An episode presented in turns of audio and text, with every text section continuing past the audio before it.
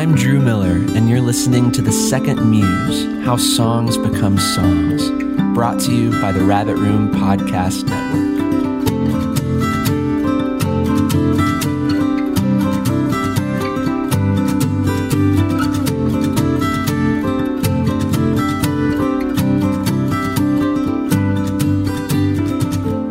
Today I am joined by Jordy Searcy and Lucas Morton.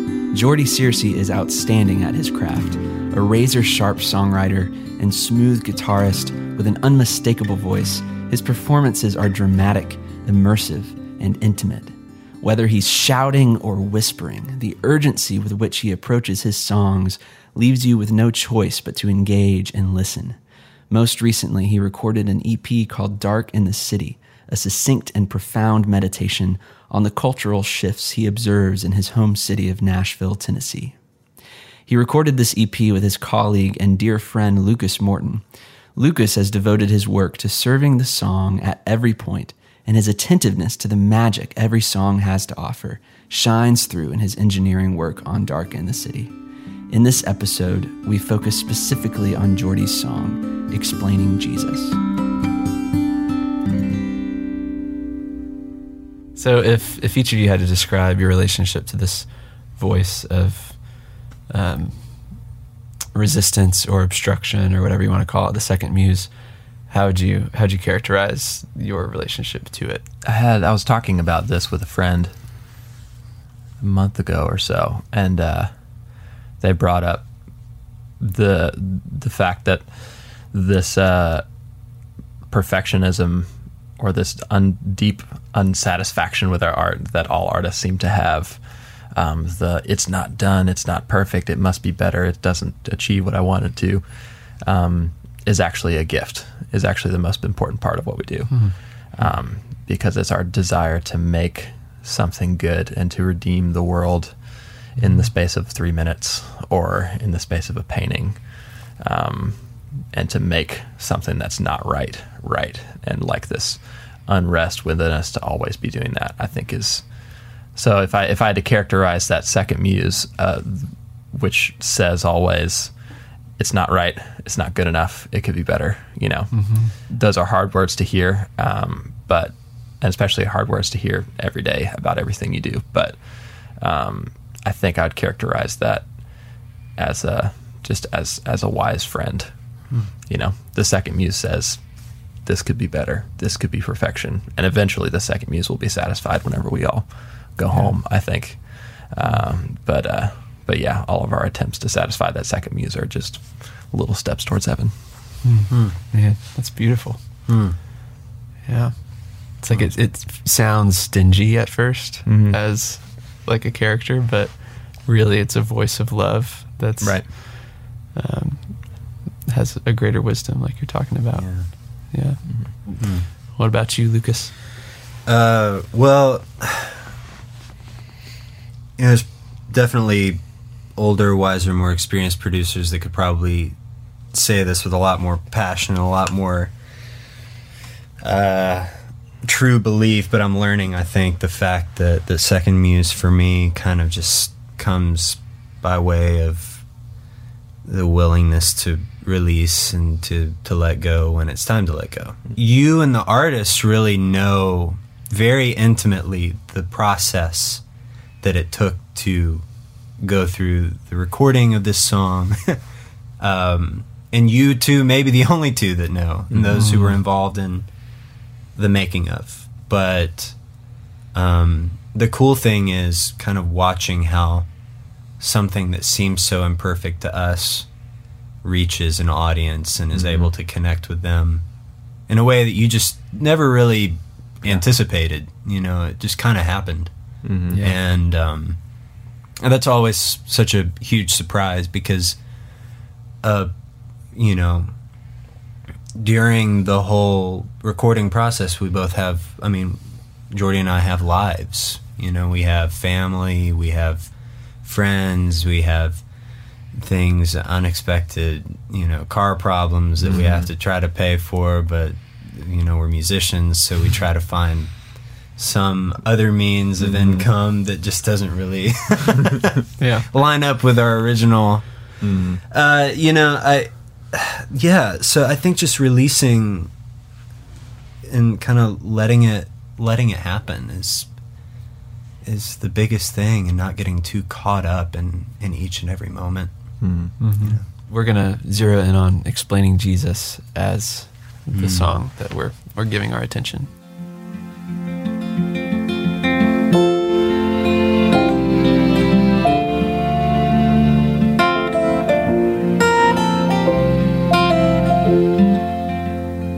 If you're gay and over 85 and you fought for your whole life, that when God made you, you just messed up.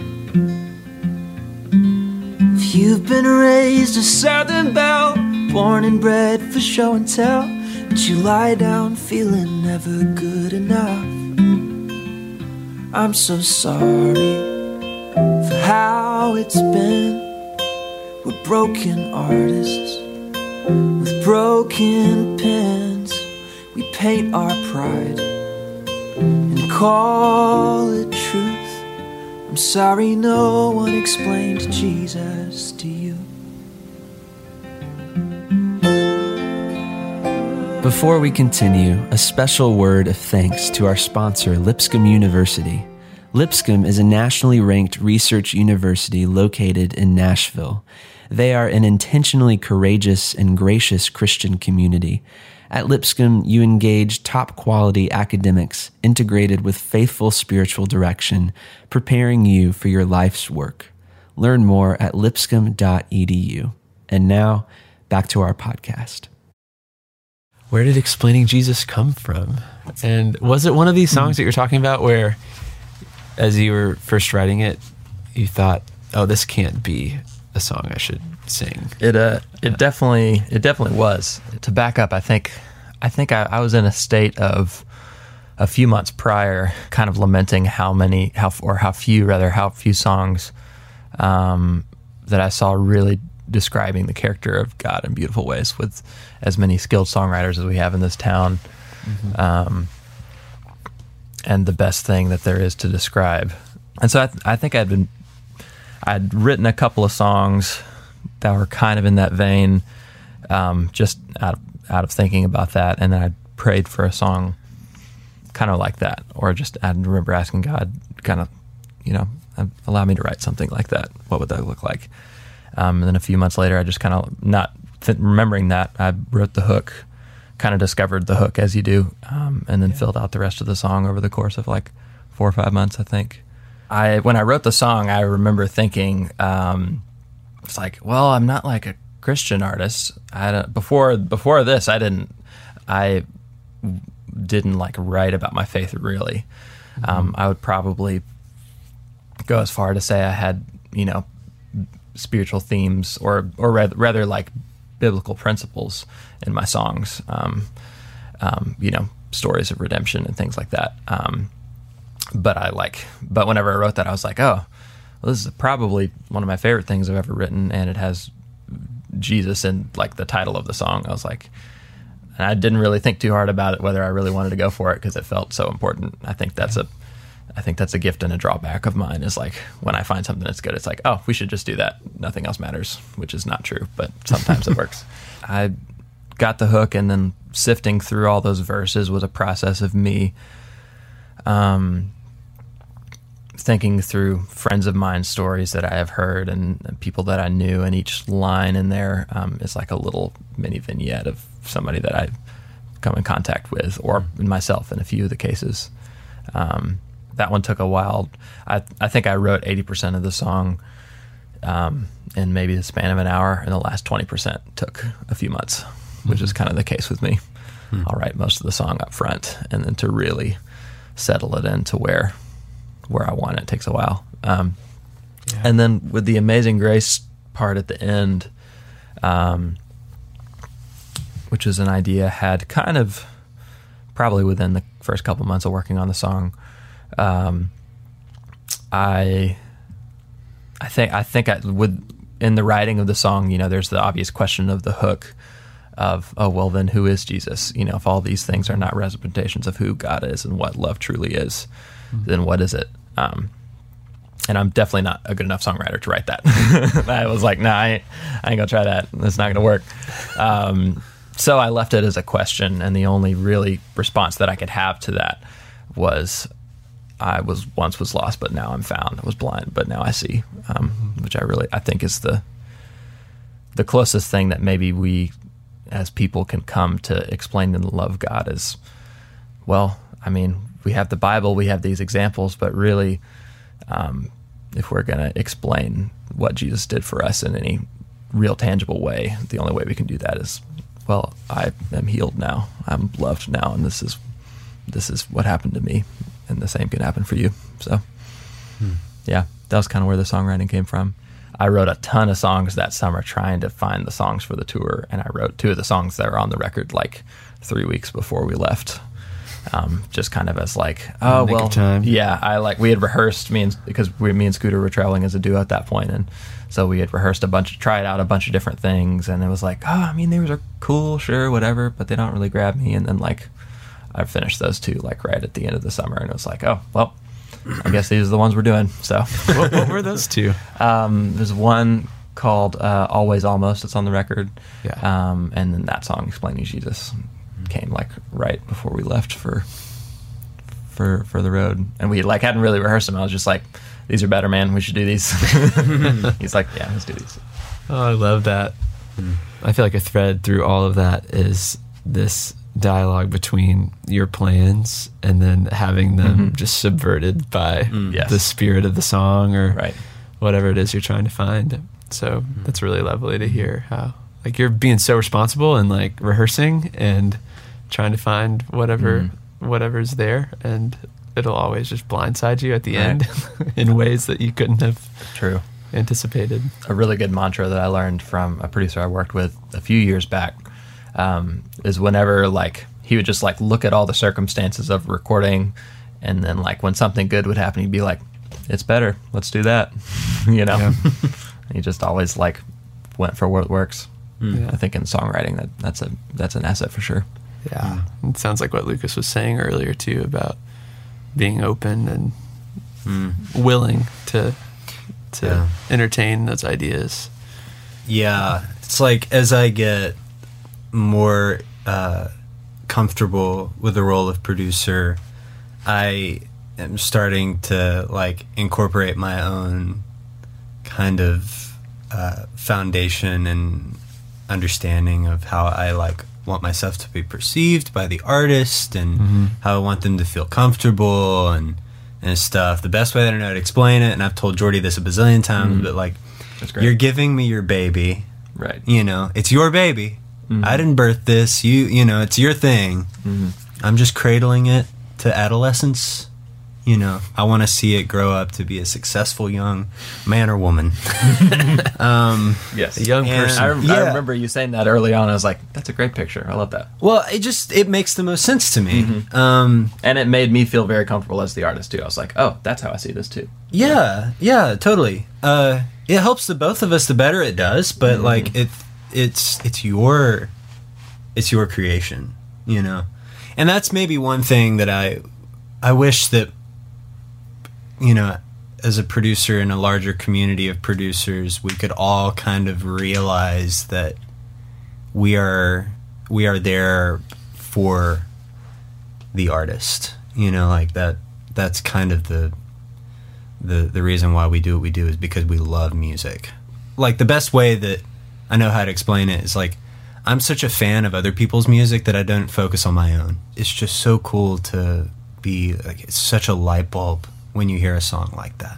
And it gets me thinking about parts. It gets me thinking like let's track it here. Let's get Yeah. these people to play on it. You know oh my gosh like let's just think about this and let's like have some fun. And the cool thing about each song on the record was that the fact that we did kind of like spread it out over time and he did the the singles releases before he released the ep was that each season of which we recorded each song had its own circumstances and it had its own vibe. You know, just the things that were going on in those Yeah. times. The other thing was, uh, you know, after talking about it with Jordy, we decided to cut it on two inch tape, um, which meant like, hey, Commitment. commitment. So for people who don't understand two inch tape, Yeah. just like a explanation of the limits that are um, part of that decision. Sure. Yeah. So in today's world, you got uh, you know digital audio workstations like Pro Tools and Logic, where you can just playlist and playlist and playlist vocal take after vocal take after vocal take, guitar take, all the instruments. Like you could just get as many different iterations as you want, and then at the very end, kind of file it all together, make vocal comps of different parts. Um, and then that's what you hear in the final product. A lot of times is kind of the Frankenstein of many different takes. Um, but we've gotten away from, I think, this uh, the way things used to happen, which was kind of like go in, slay it, feel confident about it, im- imperfections and all, and um, call it the take. In the tape realm, that's what you get. You know, it's you only have so much reel of tape, and then also you have so much uh, patience to be able to like transfer that those takes that you got on that tape back to Pro Tools so you can mix it. Having said that, uh, everything you heard on uh, the master, the final version of Explaining Jesus, was a one take of the vocal, a one take of the guitar, a one take of the piano. Um, So you didn't end up subbing any. There were any- some there were a few. there were some vocal subs. Yeah. But what I really, really enjoyed about cutting vocals to tape, and if I, you know, should I be able to afford it, it would, I would record every vocal this way. But whenever you you get the full take, and we kind of we got to, we we got one that was like, that was a good full take. Yeah. Um, and then if I w- would wanted to go in and change anything about that take, it would be erasing Hmm. that take. So like you have to make the decision as you're tracking. Will I be able to sing it better than that? Because hmm. if I don't and I mess can't do it that again, hmm. then I'm going to lose that. Yeah. So it was a really really good for me to think like, okay, is that what I want on my record right now? Yep, that is.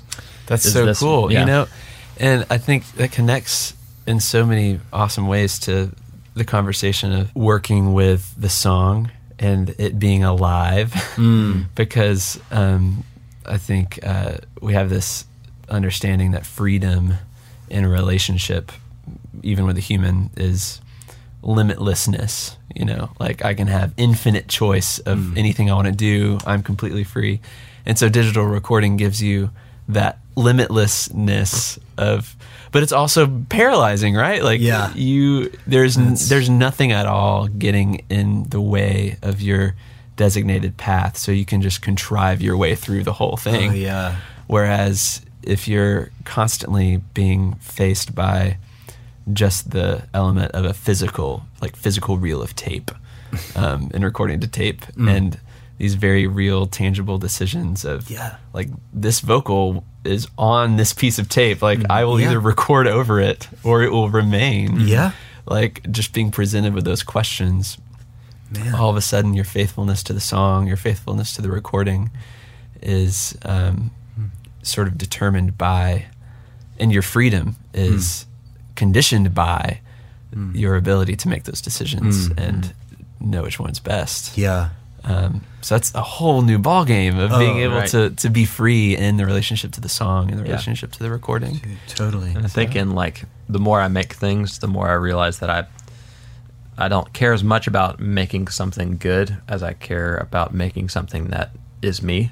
You know? Hmm. So like when you're cutting the tape, it's a it's a pretty real picture of what I sing like, you know. Yeah. With imperfections Totally. and all. But And, whenever like- I listen to that back, it's like that's me. Yeah. yeah, it's recognizable. Man, it's I tell you what, the cool thing about me coming into this project uh, was that I had already been playing with Jordy for several months prior, Right. live. Yeah. And every night that I would play with him, he would unplug his guitar from the stage and he'd go out into the middle of the audience and perform Explaining Jesus. And it didn't matter if it was a bar or a congregation, everybody would come to a hush. Yeah. And when he would come to the Amazing Grace outro, everybody be singing along. And it was the most amazing thing. It was just like, I want to capture that vulnerability. Like, he was very he's very vulnerable every single time he does that. Mm-hmm. And he's barefoot for goodness sake. like that's another thing you got to know. He's not going to wear shoes when you watch him. So I'm wearing uh, flip flops right now. He's I wearing flip flops dress right up now. I'm feeling a little uncomfortable. Yeah, I don't know. But so I don't know. Like I it just got me giddy about like how do I how do I approach this? Um, but here I'll play the um, I'll just play the master version. If you've been raised a Southern belle, born and bred for show and tell, but you lie down feeling never good enough. Piano came in here. I'm so sorry for how it's been. We're broken artists with broken pens.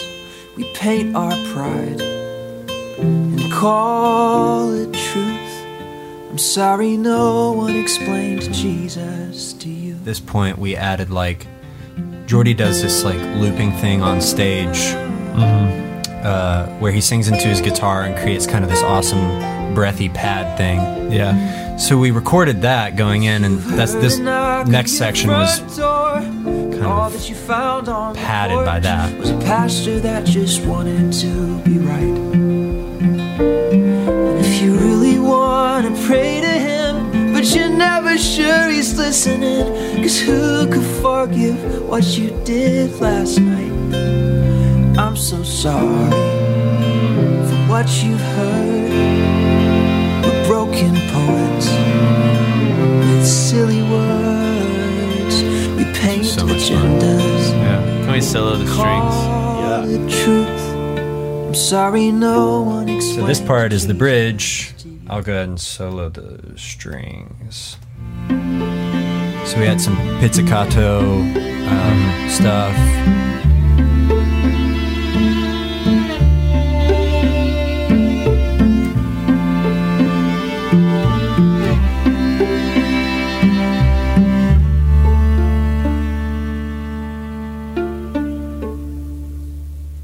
Play the the strings at the end. Yeah, let's just This end with is- that. We can listen to that and uh, conclude there. This episode was recorded and engineered by Asher Peterson. For more episodes of The Second Muse and for more great podcasts, visit rabbitroom.com slash podcasts. Thanks for listening.